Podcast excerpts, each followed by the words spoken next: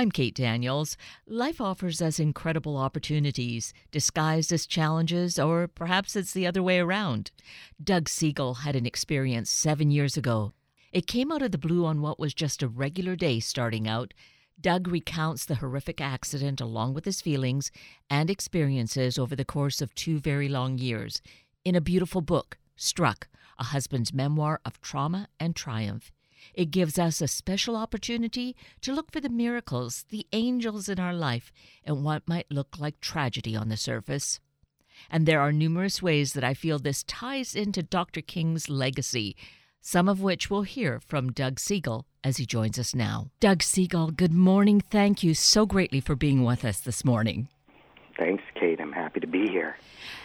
Doug, I am so grateful to you for being so open and honest and sincere and genuine and those kinds of adjectives. As you've written this memoir struck actually focusing on a very specific time of your family's life a husband's memoir of trauma and triumph. And there's just so much in this that uh, brings you've balanced i feel tragedy with laughter so that it, it doesn't feel heavy. And yet you know this was just over six years ago that this tragic horrific accident occurred. And here we are and having watched a video of a recent interview that you've done um, we know that susan going through that horrific accident actually survived and survived admirably. Yes, thank God. Yeah. Yeah, thank God. Uh, but just over six years ago, things were looking pretty bleak. What was it, October 23rd, I think? Exactly, yeah. Um, she was bringing our daughter, Alice, to school, and a freak accident uh, caused a city bus to swerve, lose control, and hit them head on. And um, Alice miraculously walked away uninjured, and Susan broke nearly every bone in her body, including her neck. And as you mentioned, it's not a bummer of a story. She she survived. It was uh, you know we have a lot of stars to thank for that, but um, uh, she did and is doing well today. And the value of this story, you know, just crosses so many boundaries. I can think that it really is applicable for anyone to read and really be able to grapple with not just this kind of tragedy occurring in one's life, but just the way that you write and you question and you are soul searching and uh, speculating. All of that, I think, is just things that some of us may experience ourselves. And this, I think, gives us even a, another avenue of being able to think of that in terms of ourselves. Well, thanks. You know, I, the book was born out of emails that I started to share with our friends and family while Susan was in the hospital. But as you say, they they grew to become much more than that. As I grappled with and figured out how to navigate as a husband, as a caregiver, as an advocate, as a parent through all of this. But the real reason why I wanted to write Struck was from sending these emails, I realized a couple of things. One is that everybody's got their bus. You know, we've all been hit by something. And the other was that my emails weren't just sharing our story. People would write back to me and say, Thank you. This has helped me get through this part of my life, or this, or help my child, or help my spouse. And it was for that reason that I wanted to write the book and share the story because if it could help others uh, get through whatever their bus is, that makes our journey even more worthwhile. And that's such an important piece of it, I feel, Doug, is that we all have our different stories, but sharing the stories and hearing how people come through it, I think gives us encouragement, gives us a way to maybe look at it differently, gives mm-hmm. us just really important food for thought. Well, and the other thing that I found is because Susan's accident was all over the news and it was publicly shared by our temple, you know, to the congregation and and through my emails, it was very public. It was very loud, you know, and I had the the fortunate uh, experience of having this built-in support group. When I sent out these emails, I got so much love and energy and support back. And what it made me realize that was that there are so many out there who are suffering but suffer silently. And I know how important it was for me from, you know, a mental health issue, from just getting through this and having the energy to keep going, to have that support and to not suffer silently and to not feel that you're alone when you're going through this. And I wish, I hope that people will, one, going through things, reach out, um, especially men. You know, women they tend to share more with each other than than men do. Men are, "How are you?" and it's like, "I'm fine. How are you?" You know, and they don't really get into things. Women are a little more open that way, but in terms of our own mental health and ability to get through these things, to to share and to realize, hey, we're not alone. And for those who are fortunate to be having a good run in their life and not be faced, just to realize that the person next to you is probably going through something, and just to come at others with with empathy and caring and the understanding that you know we're all trying to get through this together and that we're all generally good. I think people are good and in these times of crises whether it's you know hurricane or fires or floods or whatever, people show up for one another, and I certainly and Susan certainly found that in in our circumstance. And that is such a key part of it for us to really understand that kind of thing. A point of reading the book, it 9 11 came to mind and thinking of how mm-hmm. people really came together and we really felt so united. This mm-hmm. felt like its own kind of version where, yes, your community and even beyond the community because the emails were being shared beyond to people you weren't even aware of. Yeah. It again, I got emails from folks I didn't know who said, I'm thinking about you. We're sending our love. We're sending our support. Do you mind if we pray for you in our church? And so it crossed religions. It crossed it crossed everything. It crossed social dynamics because when you look at it, I mean, when you think about it, we are all the same and with varying minor differences. But uh, especially today, when things can feel so divided, uh, when it comes down to the important things in life, we're not. We are united and we are there for one another.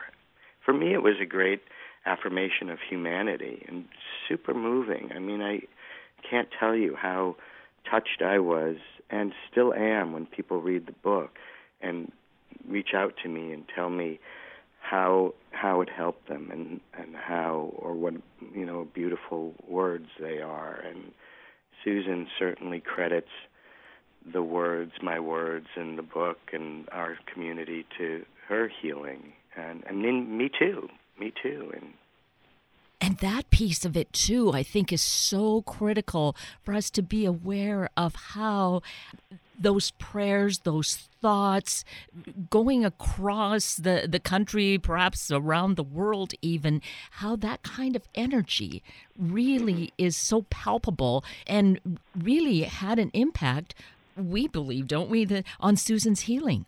Yeah, for sure. You know, people would ask me, because you know in, in times like this someone is sick or someone dies a loved one dies and you feel so helpless you know? It's like well what can i do? And in susan's case nobody could go to the hospital. She was in icu and we had more food than we could you know deal with but um, through the generosity of friends. But others they they continued to feel helpless and were think, saying doug what can i do? And i i would say just send positive energy and love and prayer. And they kind of said, yeah, yeah, yeah, of course, but what can I really do? And they just didn't understand how important the thoughts and the prayer and the energy was. You know, I would wake up every morning and there were a hundred or so emails in my inbox just sending love. And Susan says that even in her delirium, she felt the energy and love from those around her. And again, credits that to the healing. So I think we underestimate some of the things that we can't sort of palpably see, you know, as as, as being really real. You know, if you want proof, Susan is living proof to how that that energy and thought and prayer can really help and heal someone. Because considering how damaged I think that's mm. the, the, only word we can use. She yeah. was so damaged in that accident. It's, it's, a miracle she actually survived. When I saw the picture, I thought, that's impossible. Yeah. Right? Yeah. I know this. You know, this word miracle comes up a lot, and that, you know, as you mentioned up front, in the book struck i i grapple with the spiritual issues you know god and god's role in all of this and and the whys and the what ifs and all of those questions that we naturally ask when going through something like this even though they're unanswerable they're all unanswerable questions we still ask them anyway and yeah susan you know, you look at that car, and one, you think, oh my God, how did Alice just walk away from that? Yes. You know, is one miracle. And then the fact that Susan was able to survive the injuries is another miracle because I think while she was in the hospital, I was sort of blissfully thinking, oh, well, yeah, she has tons of broken bones, but broken bones heal. And I wasn't really aware of all of the complications that could have happened, you know, and there were so many. Um, and our orthopedic surgeon, I think, marvels at that and, you know, refers to her as a trauma victory, not just for surviving the accident, but for surviving the surviving of the accident, if you will.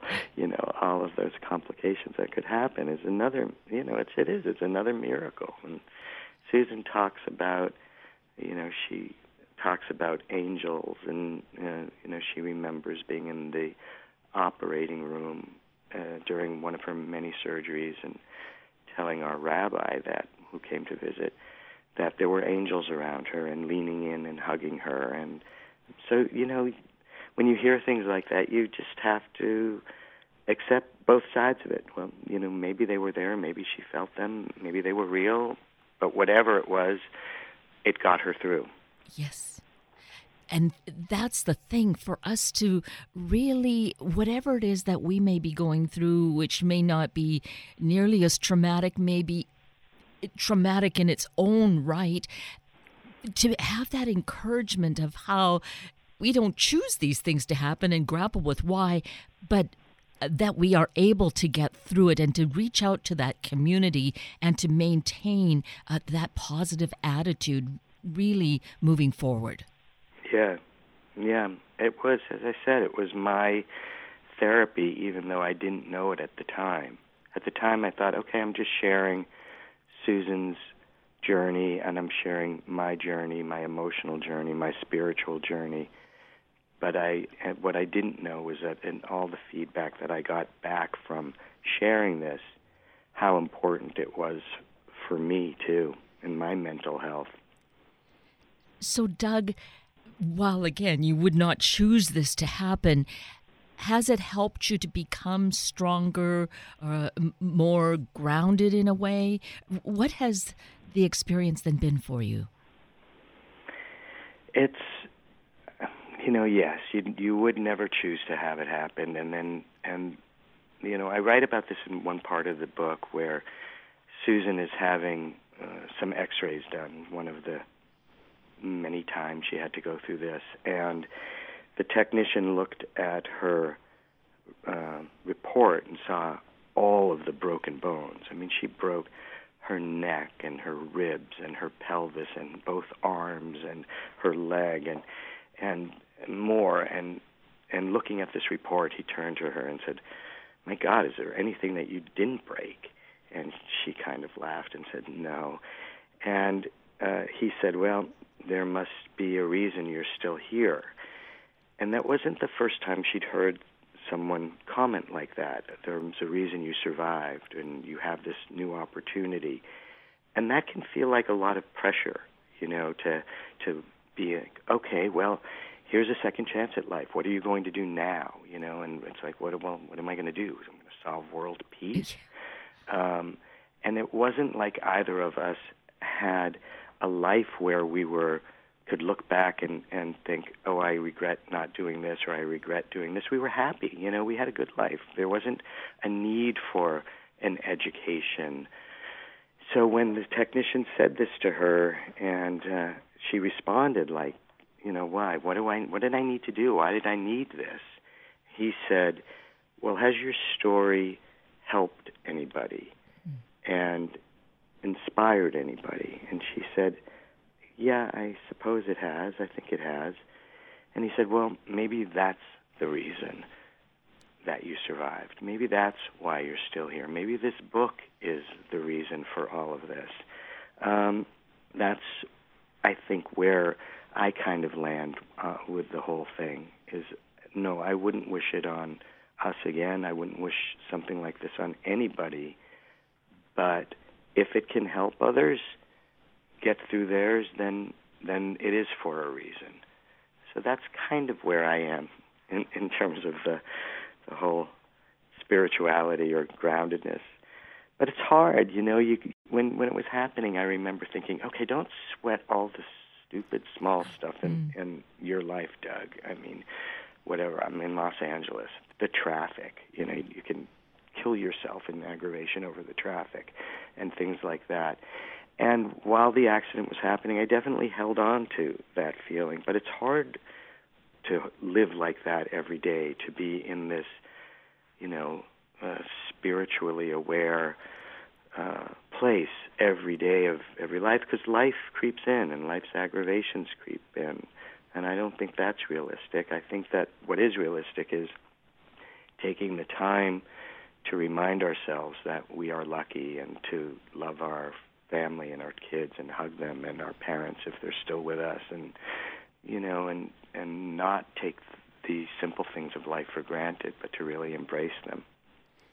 That is truly so beautiful because as you said it, what am i here to do then to uh, achieve, accomplish world peace. You know, it doesn't have to be something grandstand, but it's in the small things that all connect and maybe build that world peace ultimately. Mm-hmm. Yeah, being kind to each other, yes. Just uh, sharing a smile as you would sometimes do, right? Mm-hmm. Driving yeah. down the, the freeway, those sorts of things when we can be kind to each other. Yeah, I agree, and I think you're exactly right that you know where where does peace come from? It comes from sort of giving and accepting and loving and and i'm sure there are many communities and cultures that don't require a crisis for others to show up anyway every day for each other and to be there for each other. And it shouldn't take a crisis. It should be our way of living. If we could get there wouldn't that be great? Wouldn't it? Yes Absolutely. There are so many wonderful stories that you share throughout the book. Your reflections, you state what's happening and then you think about it and share what's going on in the in the community and and one of the beautiful things is people because as you had said Doug this uh, horrific accident was big news and people kept remembering it over time. And uh, some years down the road, uh, you were at a Martin Luther King event at your temple, and a woman uh, share with us that about the woman who had actually stopped with Alice. She saw her at the side of the road at the time of the accident. Yeah, well, when we talk about miracles or you know these things that we can't quite explain, this really fell into one of them big time. At the time of the accident, uh, Alice uh, briefly lost consciousness, and when she woke up, she was in this crushed car and looked over at Susan, and Susan was unconscious, and Alice didn't know if she was even alive or not, and leaned over and kissed her goodbye on the forehead. And got out of the car, which the doors had been blown off. There wasn't even a door to to open, and she managed to undo her seatbelt and and got out. But her backpack was stuck uh, in the car in the passenger seat, and she couldn't reach it to get her phone out. And she remembers that when she got out, suddenly there was this woman standing there, an African American woman in a bathrobe, and looked at Alice and said, Is that your mom in there? And Alice said, Yes, it is. And the woman, you know, very sweetly said, Let's pray for her. And uh, Alice was very young at the time. Uh, she was 11, and she said to the woman, Well, okay, but you should know I'm Jewish. And this woman who had a, you know, big gold cross around her neck took Alice's hand and held it to her heart and said, you know, honey, it's okay. In here, we're all the same. And um, she held Alice's hand and they prayed for Susan in that moment. And Alice had told me a little bit about that story, not the whole thing. She just said that there was a woman there, and that woman lent Al the cell phone that she called me on that morning to tell me that they had been in an accident. And so I had tried to reach this woman uh, to thank her, and I never, I couldn't reach her. I reached a man who said that uh, he didn't know exactly what I was talking about. Maybe it was his wife, and I kind of let it go. And it was years later in this story that you're referencing in Struck, and sorry for being long-winded and Not there, at all. that um, we were at a Martin Luther King celebration, and and you know, ironically about love and and the power of love, and uh, the musical director of the event came up to us and said, "There's a woman here you have to meet," and she had approached him and said uh, that she was that asked him was he aware of an accident that happened? And he said yes. And she said, what happened to the people? Because she never knew whatever happened to Susan. And he said, well, she not only survived, but she's a member here of the temple, and she'll be here tonight. And this woman said, oh my God, I have to meet her. And and the musical director said, of course. And so when they finally met, the woman uh, confirmed sort of the story that Alice had told us and there's a twist. I don't. I was going to leave it a, a not a spoiler and and hope that people discover it in the book. But That's there's fine. A, a twist to the end of the story that makes the whole thing like go just beyond coincidence to something that's even more remarkable. So I think that's what you're responding to. Yeah. Yes, I am referring to that. So then this is a good point that we can say mention your website and the availability of the book because that is one good reason to get it and we'll mention others. So your website, Doug. My website is douglassegal.com and that's Douglas S E G A L dot com and the book is called Struck A Husband's Memoir of Trauma and Triumph and it's pretty much available online at all the major retailers or in your bookstores. Uh, they can certainly order it up for anyone, and uh, I hope people find it and discover it. And uh, the responses to it have been so good, and that feels so good as well, because it is, I think, helping others and inspiring others. And boy, if we can do that, as I said, the whole thing makes it far more worthwhile. Absolutely. So, this is a great time uh, when we think about um, wrapping up the year with all these celebrations, looking ahead to a new year, thinking of a special gift for someone who's you just want to give them something special. There is so much, as we've discussed in this last while uh, in our conversation, Doug, that I feel there's so many gifts within the covers of Struck that will make the perfect gift for really anyone in a person's life. Well, thank you. Thank you. I really appreciate that. That's sweet. And the other thing that I think is so wonderful about this book, I always like to look at dedications.